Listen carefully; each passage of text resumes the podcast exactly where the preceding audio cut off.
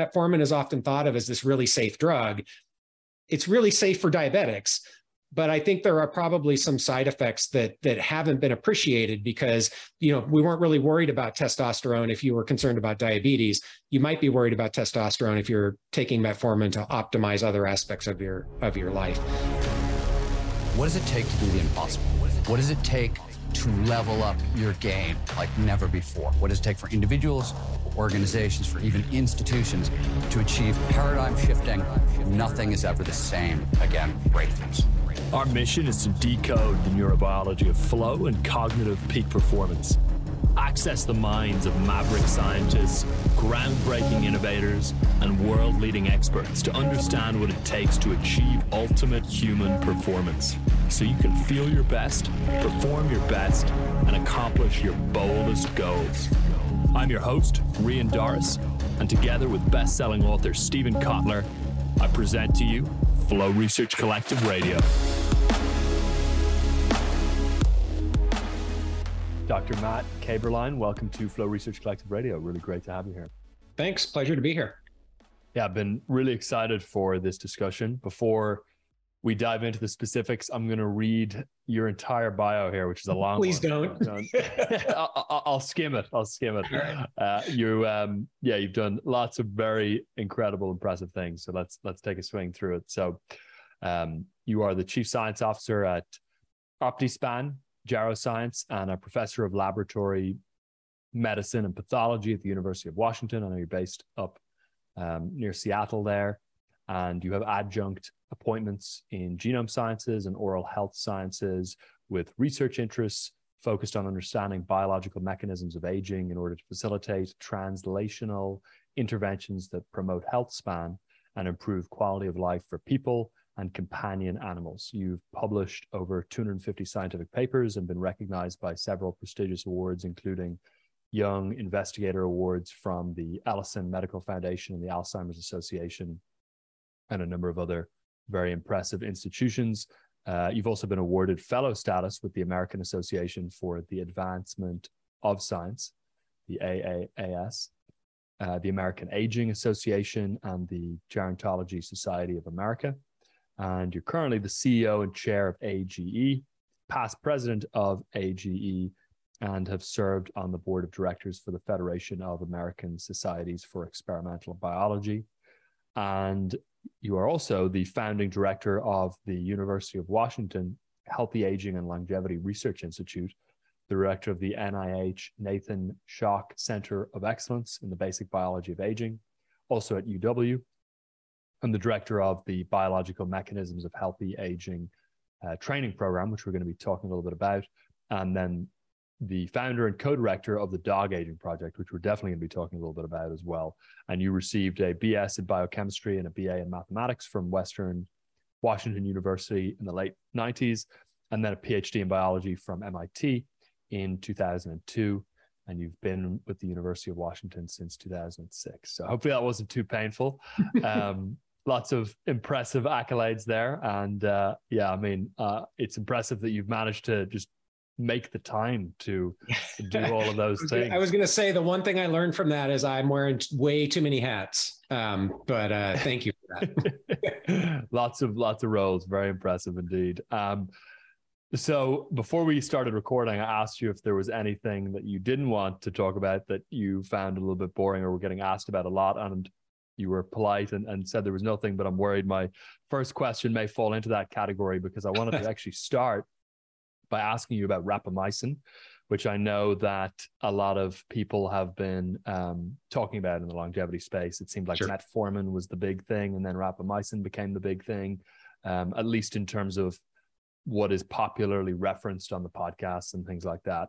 Yeah. Um, which maybe you know there's there's different strains of the longevity space as well. There's what's popular within kind of consumer information, and then there's what's popular within the you know research worlds, which yeah, I, map. I think you nailed it, right? I mean, I think both metformin and rapamycin are still actively studied in the the scientific uh, realm of of a geroscience or, or, or longevity science. Um, certainly, I think uh, you know in terms of what gets gets out of the scientific world and into the the podcast scene or the, the the popular sort of media that that tends to not really closely track with I think what what people who are in the research world are really focused on and, and excited about.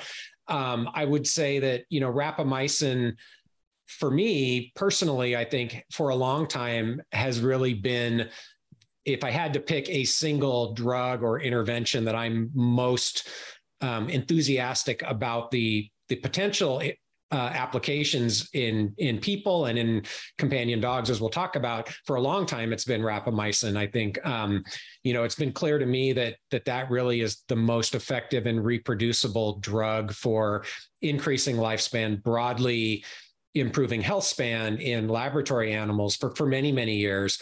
Um, I think what we're seeing now is that more people are comfortable talking about rapamycin um, on popular podcasts or or or in the media. And that has had sort of a follow on effect of it gaining more more attention. I think part of it is that we're starting to learn a lot more. You know for a long time we've known that in laboratory animals this drug was really very effective at increasing lifespan and health span. We're starting now to get the first hints that there may be some similar kinds of effects in the real world. And i think that's also contributing to you know the increase in i don't really like the word popularity but um, maybe recognition outside of the the scientific community that this is something that's interesting and we should pay attention and we should be studying uh, in greater depth the potential positive impacts that that rapamycin or you know some other uh, similar acting drug might be able to have for for healthy longevity in dogs and potentially in people as well. Mm. Could, could you speak a little bit, Matt, to what has been found in animal studies with rapamycin um, and then what the mechanism of action is and you know thus the reason there may be similar carryover effects for humans. Sure. So uh, so in terms of what we know about the the effects of rapamycin um, in every laboratory organism where it's been tested, rapamycin treatment has been shown to increase lifespan and to the extent that we can measure health span, and I'll define that in a second, the, to the extent we can measure health span in these different organismal models to also extend health span. So by health span, what I mean is the period of life that's spent at high function in good health free from chronic disease and disability and the reason why I, I am a little bit uh, careful in the claims that i make is the extent to which you can re- really measure health and health span differs in different laboratory animal models that you might study. So, for example, the common organisms that are used in the laboratory to study longevity, uh, biology of aging are budding yeast, which are single celled. Uh, nematode worm called C. elegans, which is about a it's about a millimeter long. Um, you have to watch them under the microscope. Fruit flies, which everybody's probably familiar with, and rodents like mice and rats. And if you think about the way that you would measure health in those different models, it's going to be very different. You can you can measure activity and cognitive function and liver function and kidney function and heart function in a mouse you can't do that in a worm. And so that's why I make that sort of differentiation. So we measure health differently in those different organisms, but we measure lifespan the same, right? Lifespan is really easy to understand length of time from birth till death. The important point that I that I want to make though is in all of those systems, rapamycin increases lifespan. And again, to the extent that we can measure it, seems to preserve health later into life. So to extend health span the the thing that for there are two things about rapamycin from mouse studies that I think are most exciting and probably relevant for translation or potential translation. One is it seems like you don't have to start the treatment until middle age, and in fact, transient treatments just during middle age in mice are enough to give you pretty much the full increase in lifespan and increase in health span. And that's really important when we think about doing this in people or in companion animals. You want an intervention where you can start the treatment during middle age and maybe not have to even take it for the rest of your life. The other thing that's sort of surprising to me and I think really exciting is at least in some tissues and organs, you can actually reverse some of the functional declines that have gone along with aging. So, again, I want to be careful. I think some of my colleagues uh, get over enthusiastic and talk about reversing aging. I'm not saying that we're reversing aging. You can't take an old mouse and turn it into a young mouse. But if you look at specific tissues and organs, like the heart's a really good example, by a non-invasive imaging method called echocardiography, you can see declines in function of the heart with age uh, eight weeks of treatment with rapamycin in a middle-aged mouse is enough to reverse those functional declines. The same thing's true with the immune system. You can see a decline in immune function with age, for example, response to a vaccine in a mouse. Six weeks of rapamycin in an old mouse is enough to restore the immune system back to a youthful ability to respond to a vaccine. So again, that to me is unexpected. If you'd asked me 15 years ago, I would have said, no, the best we can do is slow the declines that go along with aging. Now we've seen you can actually reverse some of those declines. Um, and again, that's really important if we're thinking about testing this in in people or in or in companion animals. So those are that's a flavor for what we know about rapamycin. The reason why I'm enthusiastic about it uh, in addition to that is it's the most reproducible intervention for extending lifespan improving health span in laboratory animals and in mice and rats in particular. And in this field of, of aging research that's important because not everything is reproducible. In fact i think people would be surprised to learn about some of the popular interventions that have turned out not to be reproducible in this field. So, so rapamycin's great because it works for everybody. It's been reproduced, you know, dozens of times now by different labs. So we know it works and it seems to work well. And it seems to work when it started in middle age. So that all gives, I think, me and, and many of my colleagues confidence about trying to take this out of the laboratory and into the real world and see whether or not it works the same way. Okay, mm. so that's that's background on what we know. Now, how is it working? Uh, this is another nice feature of rapamycin relative to some of the other interventions like metformin, which we we briefly touched on um, uh, already. So, rapamycin has a very specific mechanism of action. It is a small molecule that inhibits a protein called mTOR. It turns out that mTOR is actually named after the drug. mTOR stands for mechanistic target of rapamycin. Okay, so rapamycin is a specific inhibitor of mTOR. As far as we know, that's the only thing it does. So it's an extremely biochemically clean drug in that it seems to have one target and only one target within cells. So mTOR is a highly evolutionarily conserved protein. Every animal has mTOR. Every eukaryotic cell that we know of has mTOR. So it's it's it's present, you know, across a huge evolutionary distance from yeast all the way through to people. Um, so that, and its and its function seems to be also highly conserved. So this is getting to this this point about you know what gives us some confidence that rapamycin might work the same way in people or in dogs as it does in mice and flies and worms and yeast. Well, the target of rapamycin works the same way in all of those organisms. So that gives us reason to believe that you know some of the effects that we see in the laboratory are very likely to also be shared in the real world in people and in our pets. Mm. what is the intervention that is recommended at least by some to people? Is it is it a lifelong drug that you take for good? Is it a is it a targeted intervention you mean specifically with rapamycin? Like, what would the recommended sort of uh, uh, treatment modality be? So, the first thing I think that we have to say is rapamycin hasn't been proven to have these effects in people. I mean, it's still an experimental uh, intervention at this point. So, those those studies are ongoing. There have been a, a couple that are highly suggestive, I would say. So there was uh, a series of studies from uh, a scientist named Joan Mannick and her colleagues. She was at Novartis for a while and then um, at a company called resTORbio, where they were looking at it's a it's a slight chemical derivative of rapamycin called everolimus, but I think for today's purposes, people can just think of them as identical. They function biochemically exactly the same way. Um, so they were studying this rapamycin derivative in healthy older people um, and what they found was that a six week treatment with everolimus was enough to boost the ability of the aged immune system to respond to a flu vaccine. So they were really interested in, you know, this idea because we knew from mouse studies that six weeks of rapamycin treatment was enough to restore the ability of a mouse, an aged mouse immune system to respond to a flu vaccine. They were kind of trying to do the same experiment in humans. And it turned out it seemed to work. Um, so there were two, actually two phase two clinical trials that both showed a positive impact of this rapamycin derivative on immune function.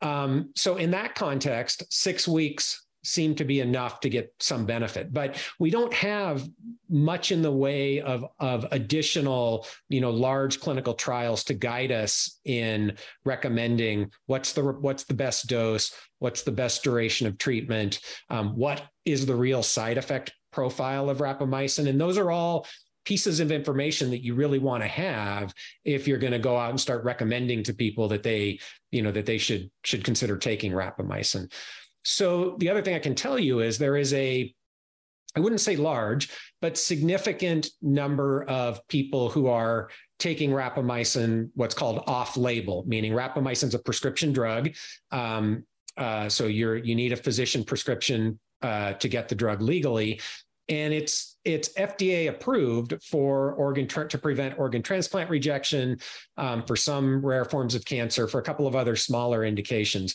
Um, but if a physician, if a drug is FDA approved, any physician can prescribe that drug for non-approved indications, and that's called off-label use. So there are I would estimate a few thousand people, maybe more, but at least a few thousand people taking rapamycin off label because of this sort of accumulating body of evidence, mostly in laboratory studies, but a little bit in people, suggesting that rapamycin can have positive impacts on health span, um, uh, certainly in laboratory animals and maybe outside of the laboratory. And so those, you know, every, the, the challenge with that sort of a, a data set is it's a it's a collection of n of one experiments, right? Everybody's doing it a little bit differently. Everybody, of course, has their own other you know set of things that they might be taking, their own lifestyle interventions that they're they're uh, carrying out, and so you know we don't it's really hard to draw strong conclusions from those kinds of uh, collective n of one um, studies.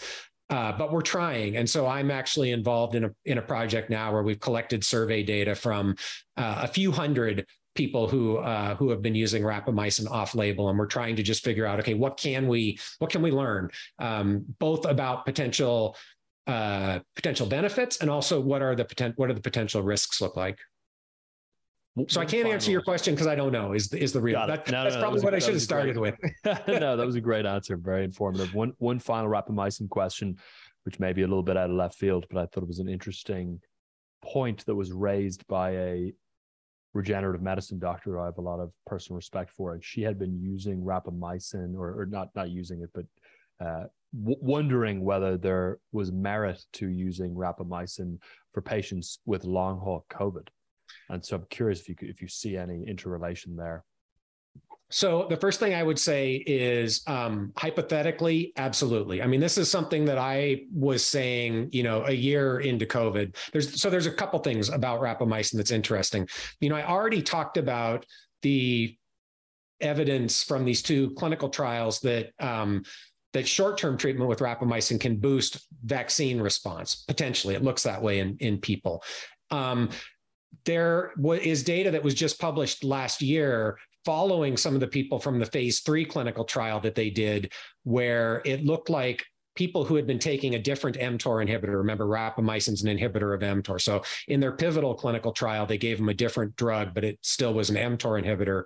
People taking that inhibitor actually showed lower rates of severe outcomes from both um, influenza and coronavirus. Now, that clinical trial was done in 2019. So this is before COVID 19, but that family of coronavirus, uh, people who'd taken the, the rapamycin derivative um, seemed to be protected against severe uh, outcomes if they got an infection. So, so it, rapamycin might boost the immune system.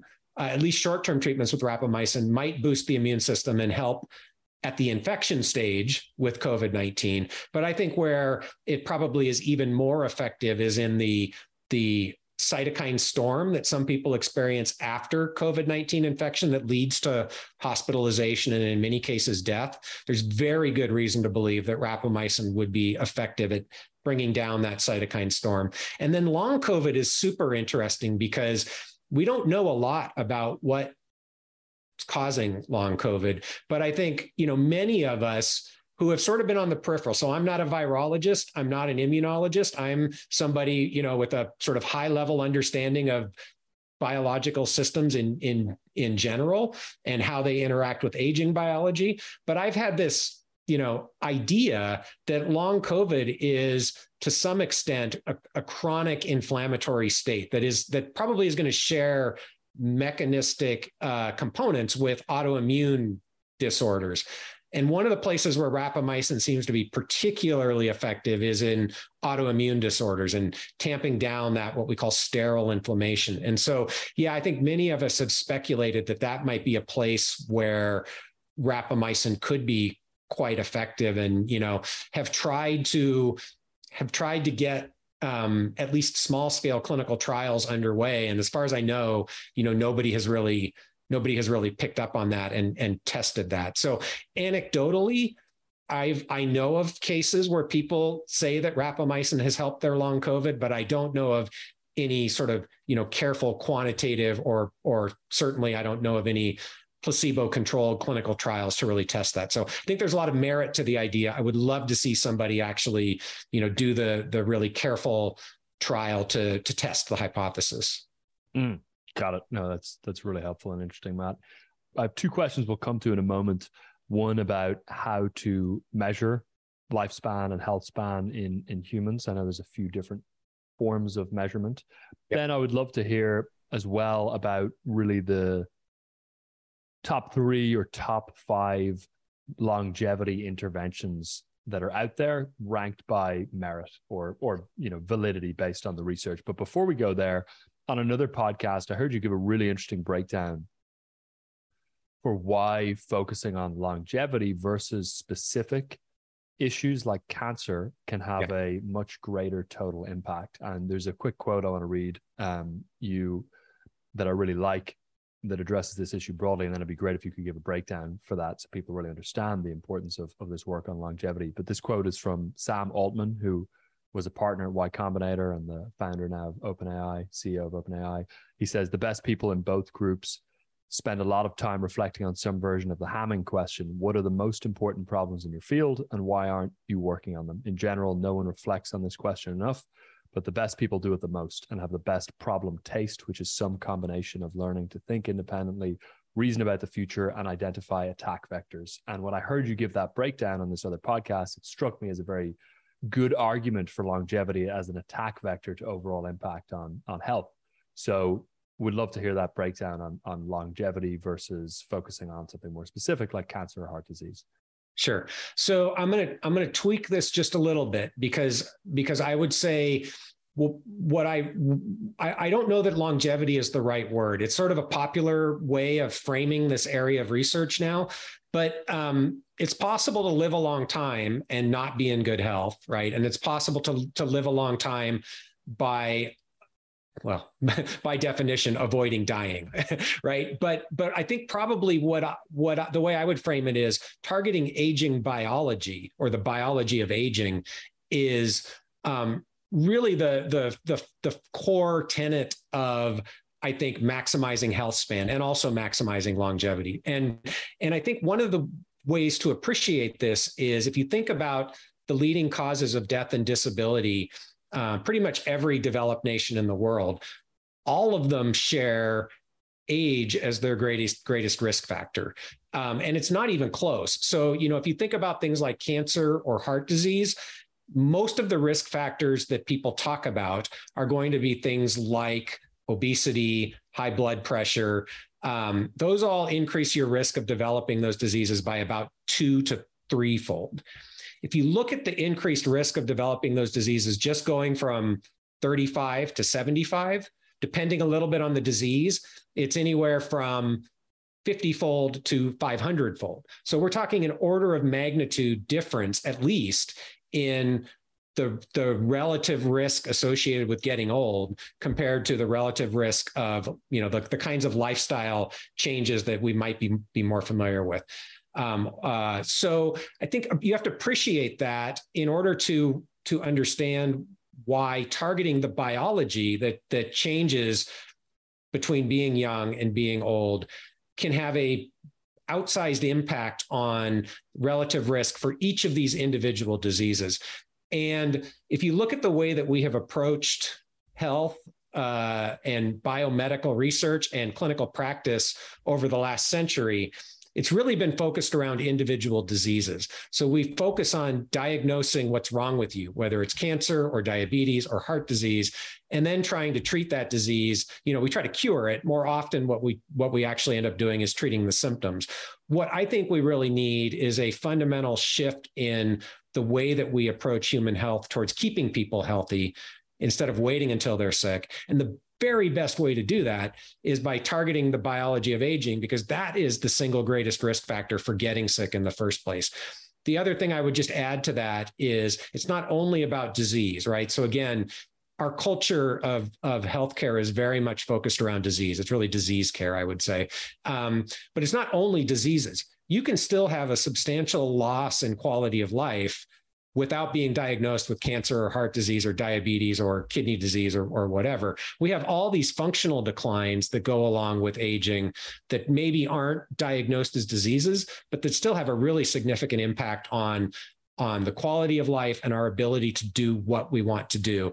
And again, it's the biology of aging that's really driving those functional declines, driving the risk of disease. So if we can understand that biology, that gives us an opportunity to intervene in that biology in a way that will preserve health, maintain health much later into life. And that's where, you know, we talk a lot about longevity, but really, I think for me, it's equally, maybe more about maximizing health span and really maintaining quality of life and high function for as long as possible. And again, the very best way to do that is by targeting the biology of aging. That makes a ton of sense. There's a really good clarification. So the biology of aging is an upstream intervention that can more effectively, you know, mitigate disease onset and other functional declines. So it's a bigger parent category. Yeah, ab- absolutely. Yeah, yeah, that's right. Hmm. Got it. Okay. No, that that makes a ton of sense. And then let's talk through some of the big pillars of interventions or things people can do to maximize you know health span longevity or you know to improve the way in which they age um, what do you see as really the big three or the big five that you know are the most interesting uh, to you at the moment maybe rapamycin's in that list um, yeah you know, that's totally fine sure. so yeah, so I think the first thing that that you know we have to say is um, I would put these into a couple of different buckets, right? So so there, the first bucket is I think I said this just a minute ago. If you want to live a long time, you can't die, right? So, so the first thing to do is to make sure that you don't have something that's going to kill you in the next whatever X years, right? Five years, whatever. So, I think there is a an important role for preventative diagnostics in in making sure that you don't have a pre-existing cancer or pre-existing heart disease you know that is going to have a high chance of limiting your longevity. Um, so that that would be one thing I would recommend for people who are able to do it. And again, this is where I think you know we get into inequalities and access to healthcare and, and things like that. Those are are big problems.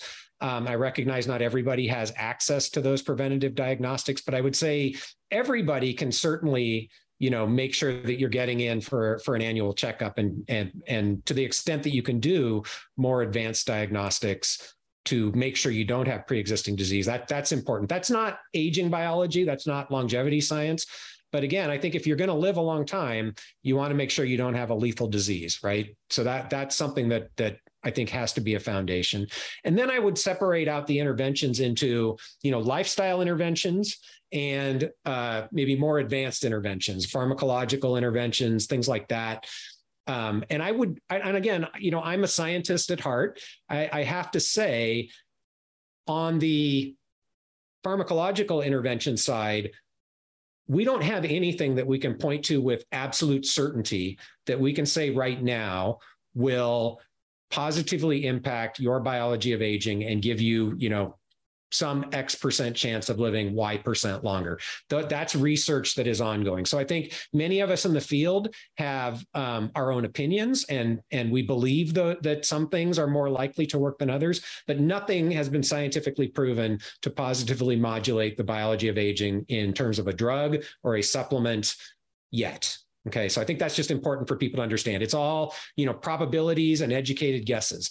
Where we can say that there is some level of certainty is in the realm of, of lifestyle modifications, right? So, you know, I think depending on who you talk to, you'll end up with three or four big ones, but they're all going to end up being more or less the same thing, right? So, diet, clearly important. Um, people will argue uh, religiously over what the best diet is, what the optimal longevity diet is.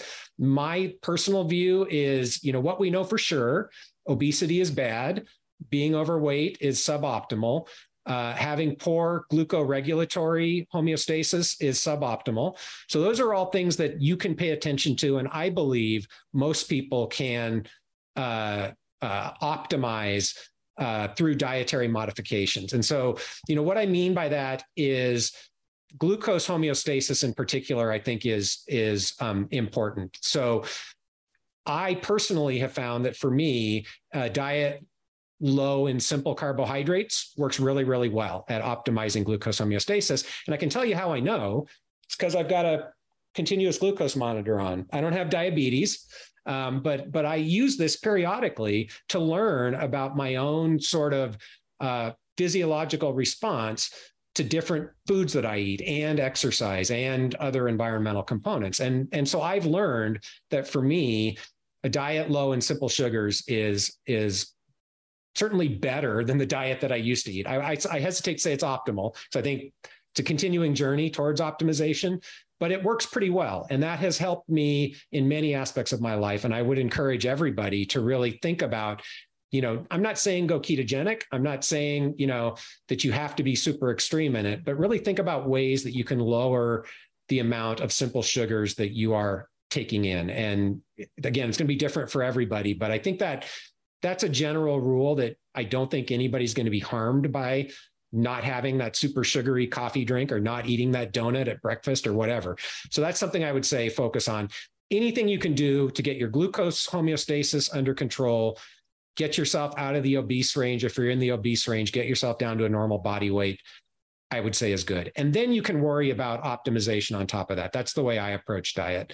Um, physical exercise, regular exercise, I would actually put, I don't know whether I would say it's equal to diet. Personally, I think it's probably even more important than diet if you're if you're going to have a foundation of your longevity protocol, if you want to call it that. I think regular physical exercise is is the foundation. And again, personally, I believe that resistance training is an area that too many people um, underappreciate in their their exercise regimen. Um, a couple of reasons why I think that's important. I think muscle mass we've learned plays a an essential role in metabolic homeostasis in terms of helping your body deal with sugar, for example. Um, so having more muscle mass in general is very beneficial from a metabolic health perspective. That also tends to mean you have less adipose, which is harmful from a metabolic health perspective. The other reason why resistance training is so important is probably the leading cause of functional decline with age is a loss of muscle mass.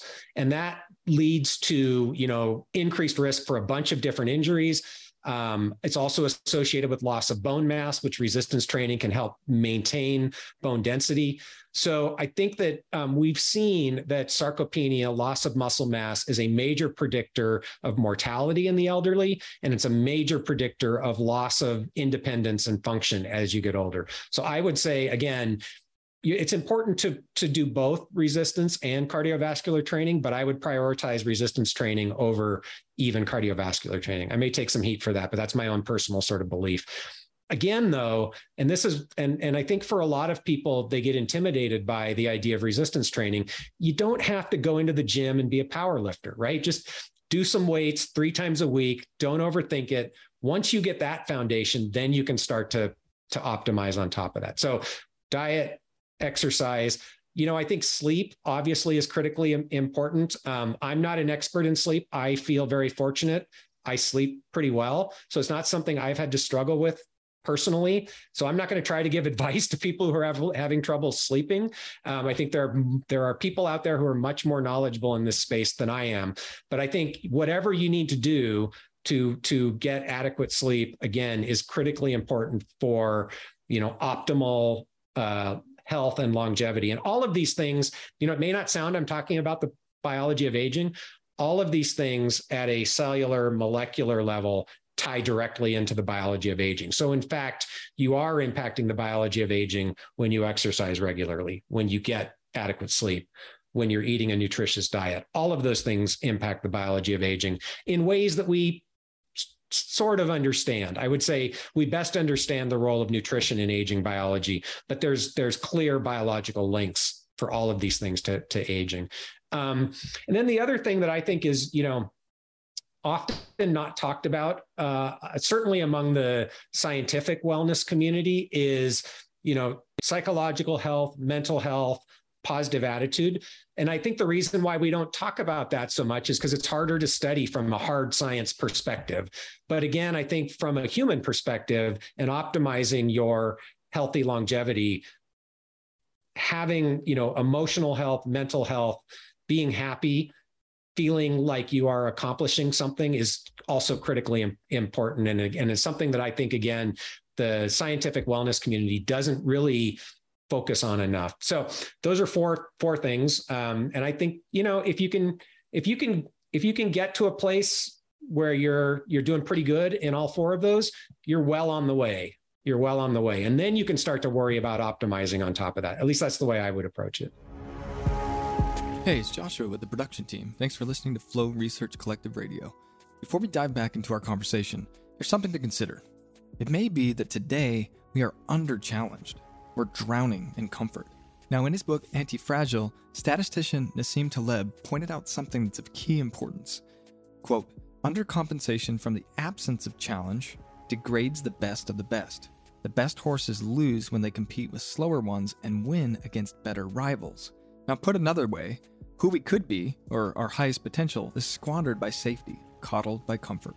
If you want to train with us at the Flow Research Collective, it will require boldness. But what's life without a little adventure, right? To learn more about how you can get more flow in your life and achieve your professional and personal goals in less time and with more ease, go to getmoreflow.com. If you're a good fit, we'd love to train with you. All the best. Mm. And then let's assume some of the listeners at least are, are, are pretty locked up on those and, and are you know edging towards a, a nine out of, out of ten on those categories what are some of the interesting things within the long tail of optimization um, that you're curious about or that you see others in the space experimenting with? I'm you know assuming fasting for example is, is one but i'm curious yeah. if there's any even less commonly talked about examples of yeah long tail interventions yeah.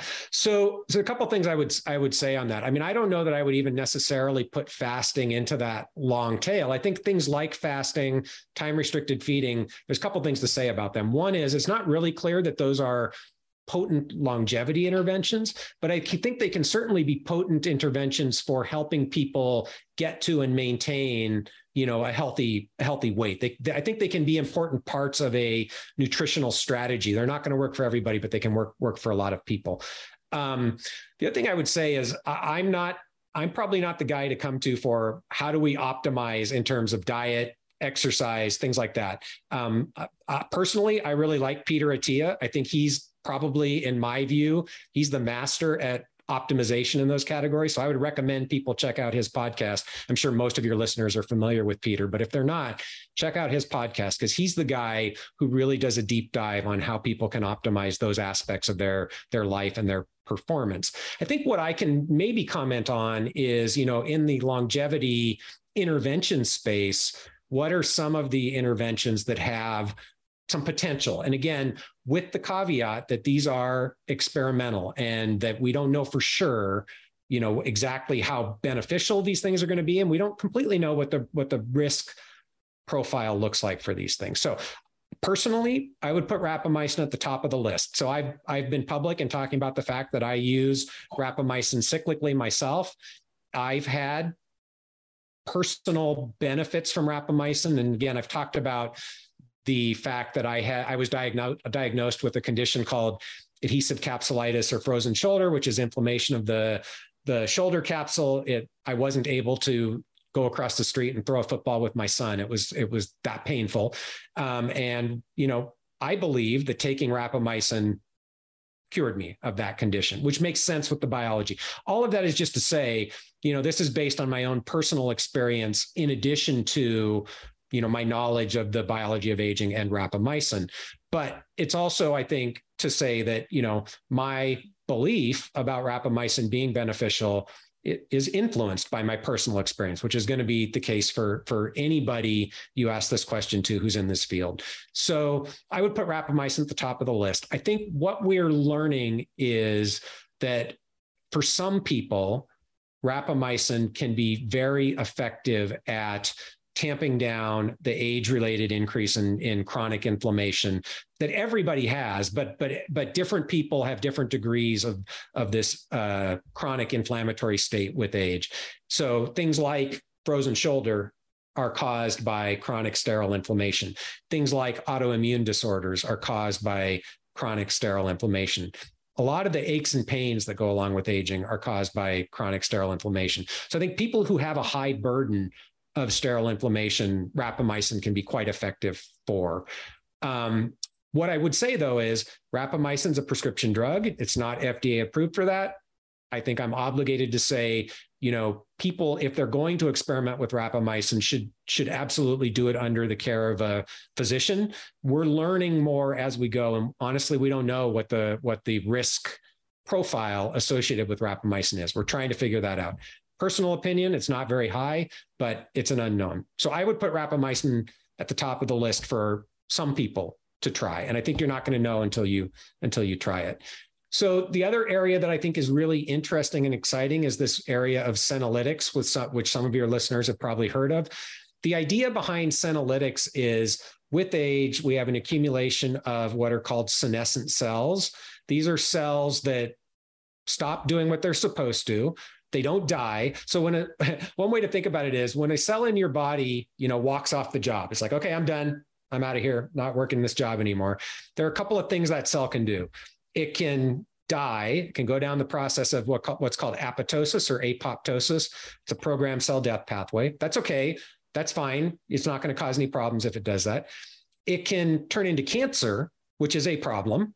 Uh, and so that's where most of our cancers come from or it can go down this this pathway called senescence which means it stops dividing it doesn't turn into cancer it doesn't die it just hangs out. And if that was all it did that's not really a big deal. The problem is it hangs out and starts sending out signals that cause other cells to stop doing their job. And that's what's called this SASP SASP or senescence associated secretory profile. So it's really the SASP that is the problem with senescent cells because they give off all these other signals that then tell the cells around them to become dysfunctional. Particularly stem cells seem sensitive to the SASP. So then you've got these senescent cells, which are causing your stem cells to stop doing their job. And that seems to contribute to many of the degenerative declines that go along with old age. Okay, so senolytics are a class of drugs that people are developing that will go in and kill senescent cells selectively, not the cells that are doing their job, just the senescent cells. And so there are what I would call first generation senolytics that are out there, like dasatinib, fisetin, quercetin, that um, people have studied. They seem to have some beneficial effects in mice. Some people are taking them.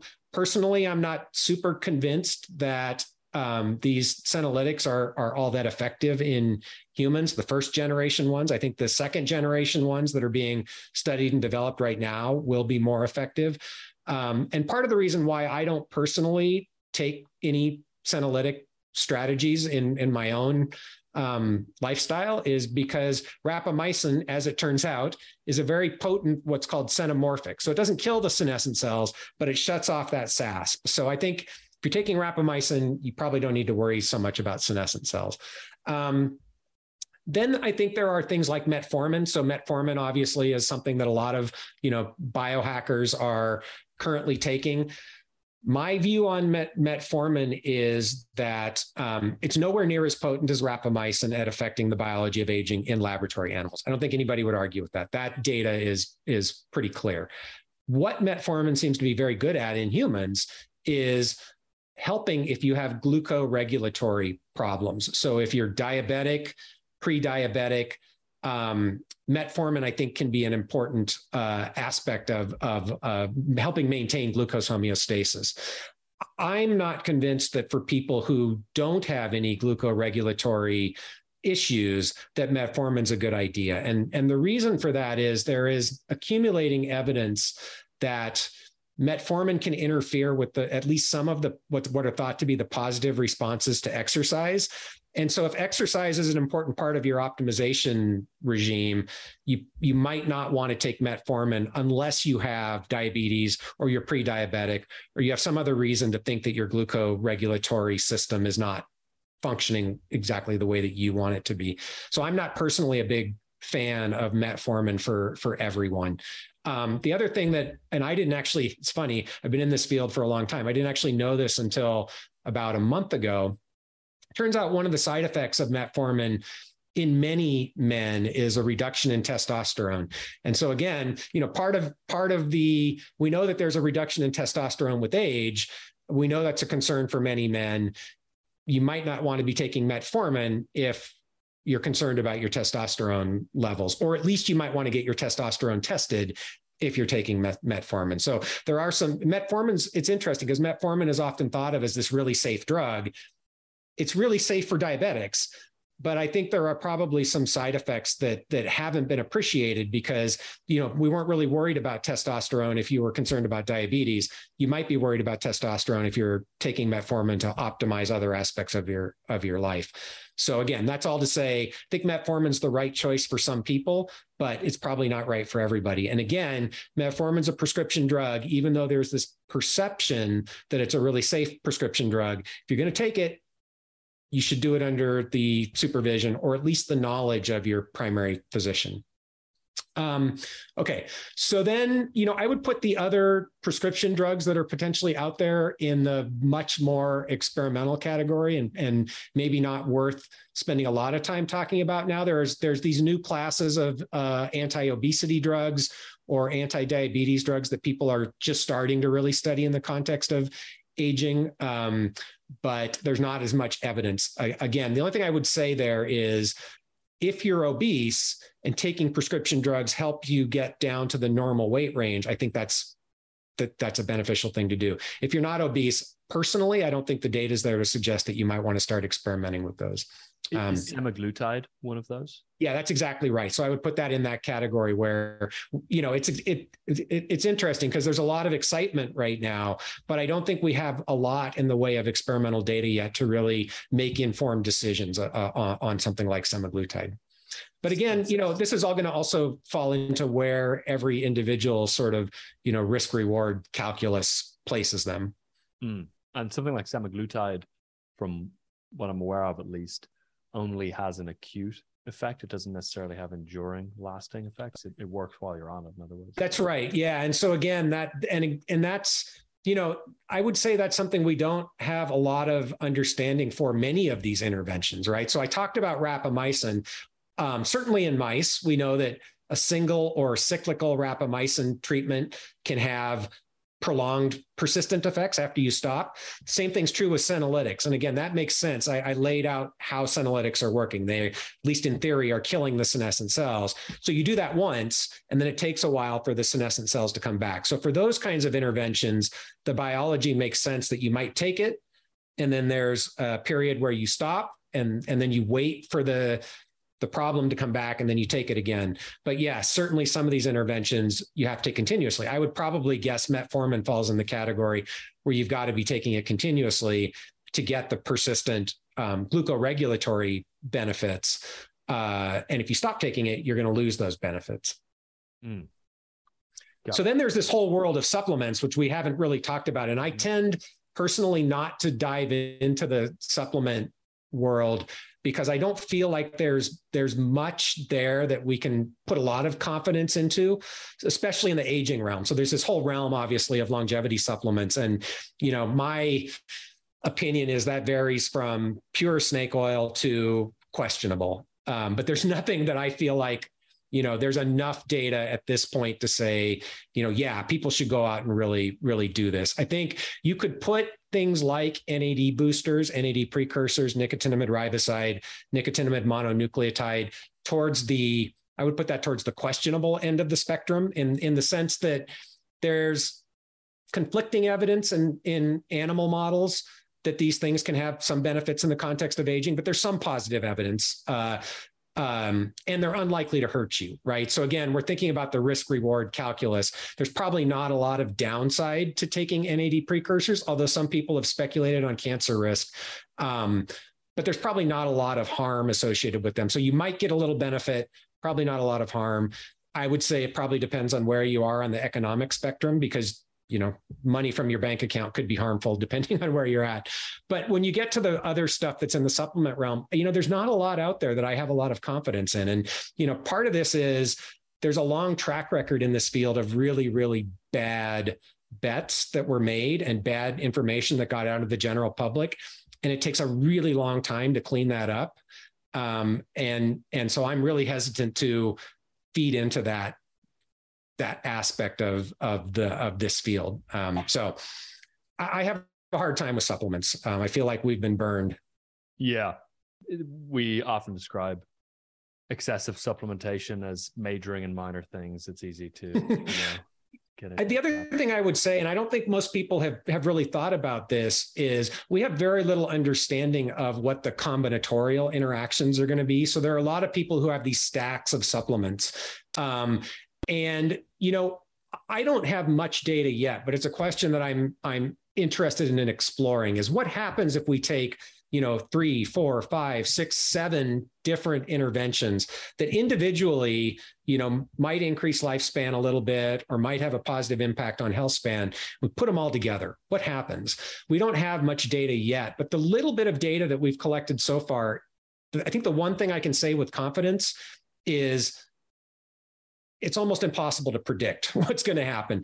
In that, I have never seen yet in an experimental setting a situation where you combine more than three things and actually get additivity or synergy. By synergy, I mean more than additive, positive benefits.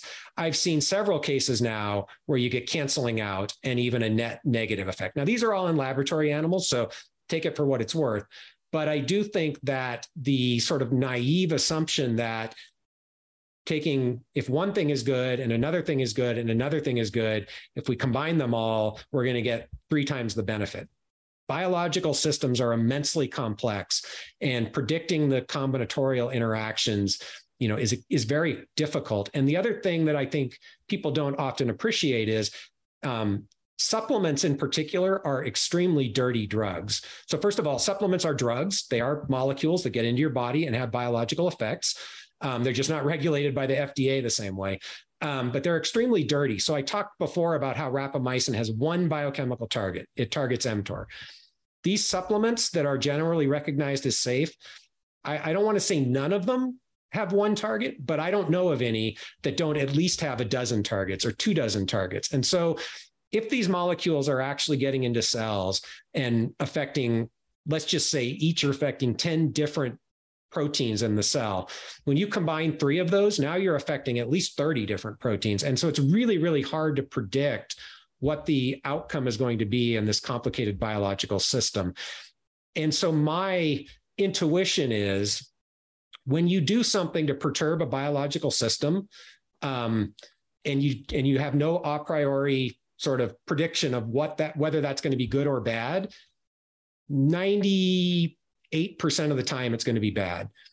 It's much easier to break a complex biological system than it is to make it function better.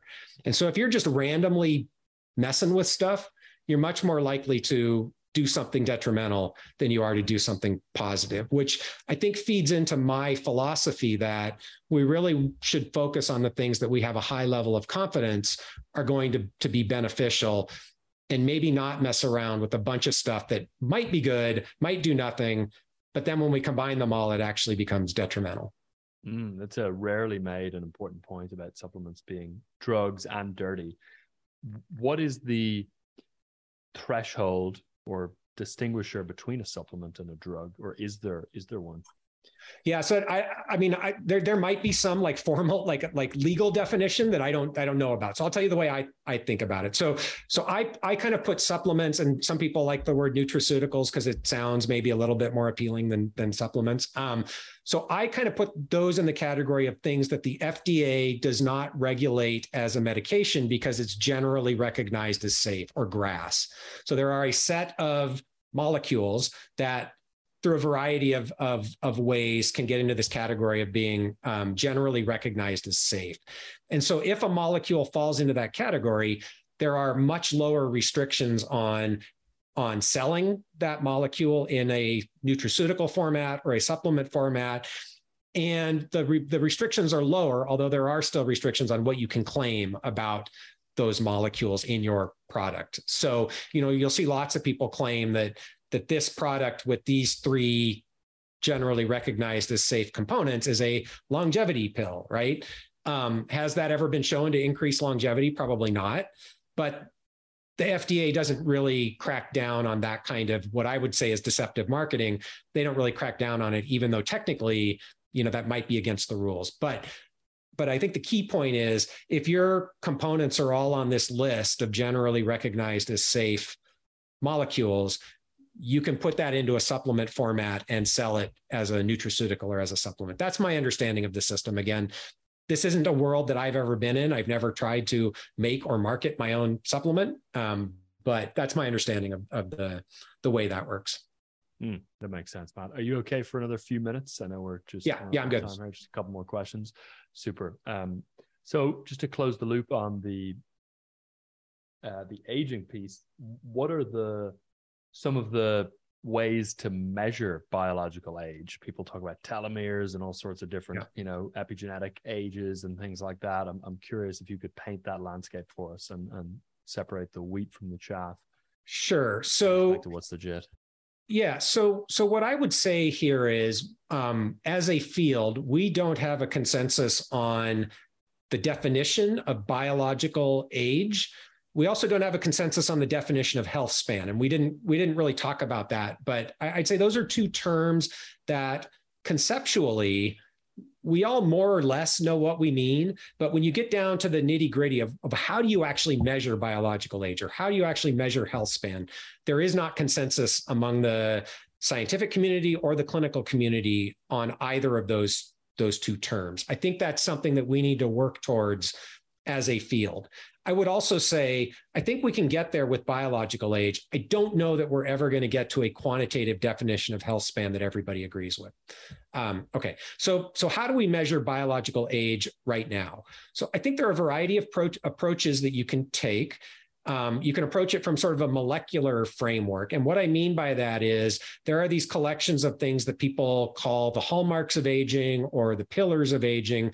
Um, the hallmarks of aging are nine uh, evolutionarily conserved molecular cellular processes that seem to be shared about biological aging across all animals and seem to be mechanistically involved in the aging process in the sense that they are thought to drive functional declines and diseases that go along with aging. And so those include things like telomere shortening, which you mentioned. Some of the others are senescent cells, which we talked about, mitochondrial dysfunction, um, nutrient dysregulation, protein misfolding. So again, there are nine of these things.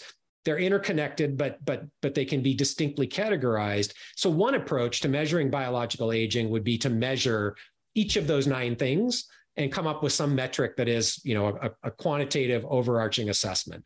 People will have heard of epigenetic clocks. In fact, in the popular sort of uh, uh, podcast world and media, epigenetic aging clocks are sometimes conflated with biological aging clocks. Um, that's sort of a pet peeve of mine. They're not the same thing at all. Uh, I shouldn't say that. They're not, they are the same thing partially, but epigenetic aging is only a single piece of biological aging. So epigenetic changes are one of the nine hallmarks of aging. Okay, so there people have developed these epigenetic aging clocks that measure epigenetic changes. And just quickly for definitional purposes, not to get too far in the weeds, when we say epigenetic changes, what we mean are uh, chemical modifications to your DNA um, or to the histones that package the DNA that that regulate gene expression. So they're not mutations, they are on top of the genome, one way to think about it. Okay. So there's a pattern of these epigenetic changes, particularly methylation of DNA, that people have noticed with aging, with chronological age. And people have developed algorithms where you can measure those epigenetic changes based on blood samples or tissue samples and tell chronologically how old somebody is with some error, some precision. Those work really well. So they can measure chronological age.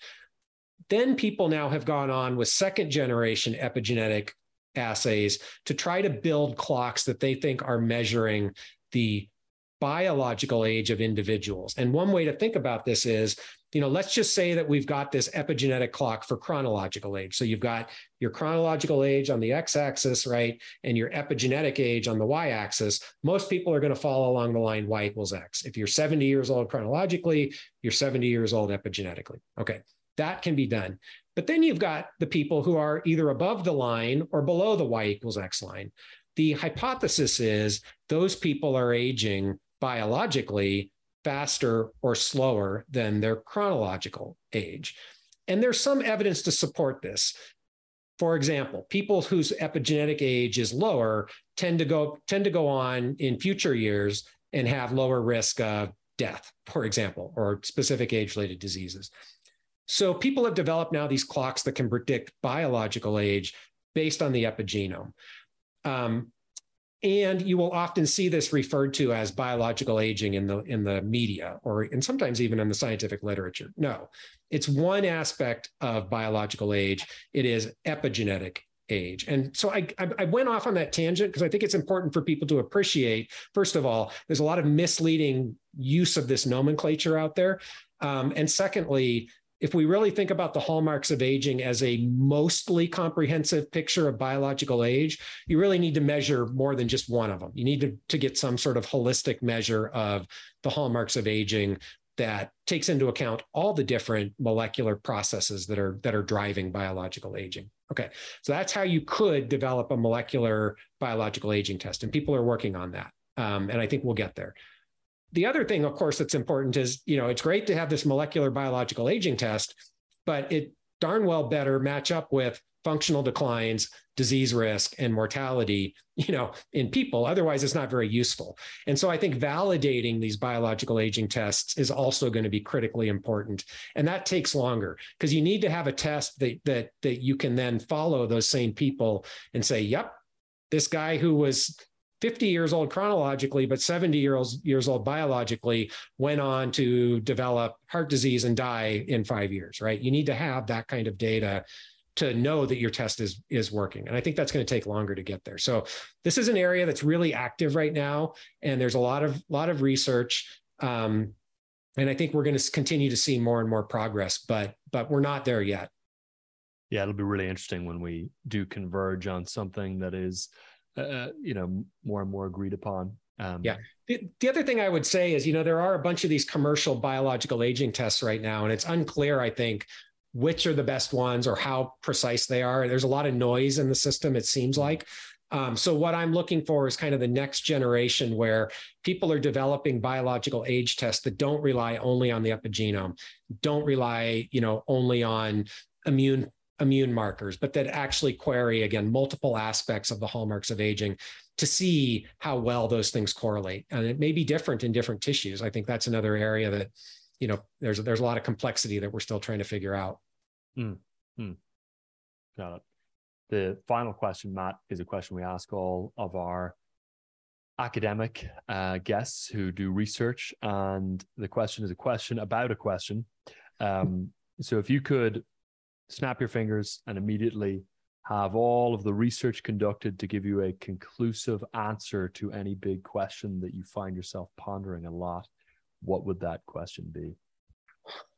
I think, you know, one of the things that I'm most interested in is, um, and this isn't really a scientific, I don't, I don't know that it's a scientific question per se, but it's, it's what can we do to maximize or optimize health span for as many people as possible. I think this is a, you know, I study the biology of aging. I absolutely believe that that optimizing or targeting the biology of aging is an important component of that but I don't think it's sufficient. And I and I do have some concerns that it's not going to be effective for the broader population. I think we have, you know, societal structures that are in place. And i don't mean that they've been put there. I think some of them have sort of evolved culturally or or through accident that make it really really hard for the average person to optimize their health.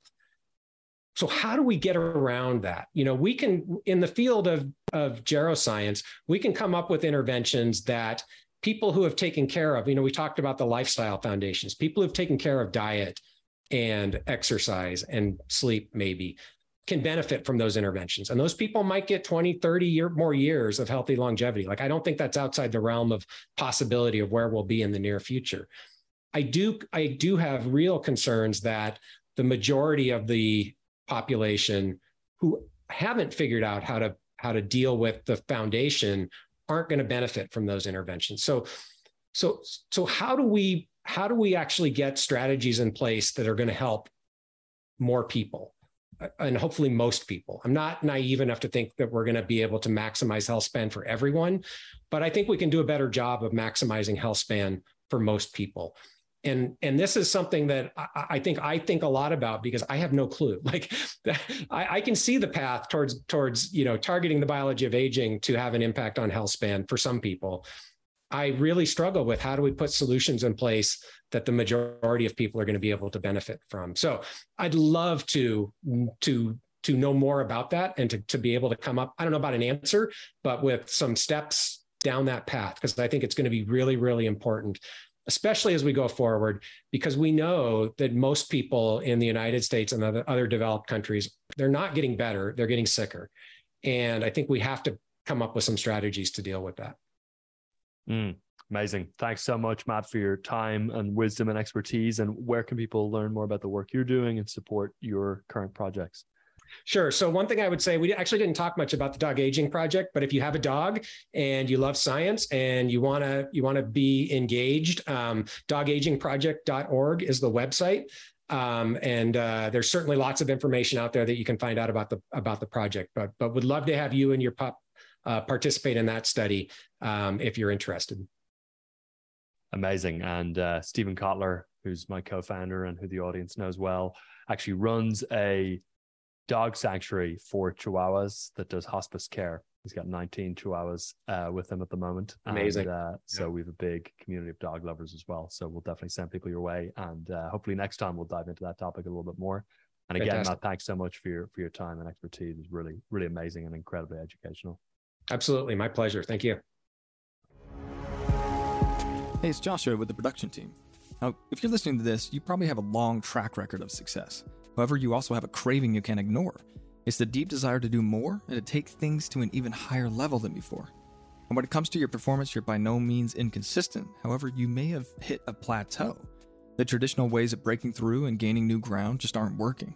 If you're starting to wonder if you actually have it in you to get to where you want to go, maybe you can feel it you're in the middle of an important stretch for your career. And the good news is there's a way to get at least 50% more out of what you're currently doing. You can gain the altitude needed to escape reactivity, to stay in the strategic zone, and transcend stagnation, all without compromising what's truly important to you. That's precisely what we're here to help you do at the Flow Research Collective. We've done it for thousands of top tier performers. Reviews and praise for our tools, our protocols, and our ideas have come in from the likes of Elon Musk, Arianna Huffington, and Bill Clinton. So if you'd like to train with us, go to getmoreflow.com. What you'll learn is backed by research from Harvard, DARPA, and Deloitte. These are the same peak performance protocols we teach to Navy SEALs and executives in Google and Facebook's boardrooms. Just go to getmoreflow.com.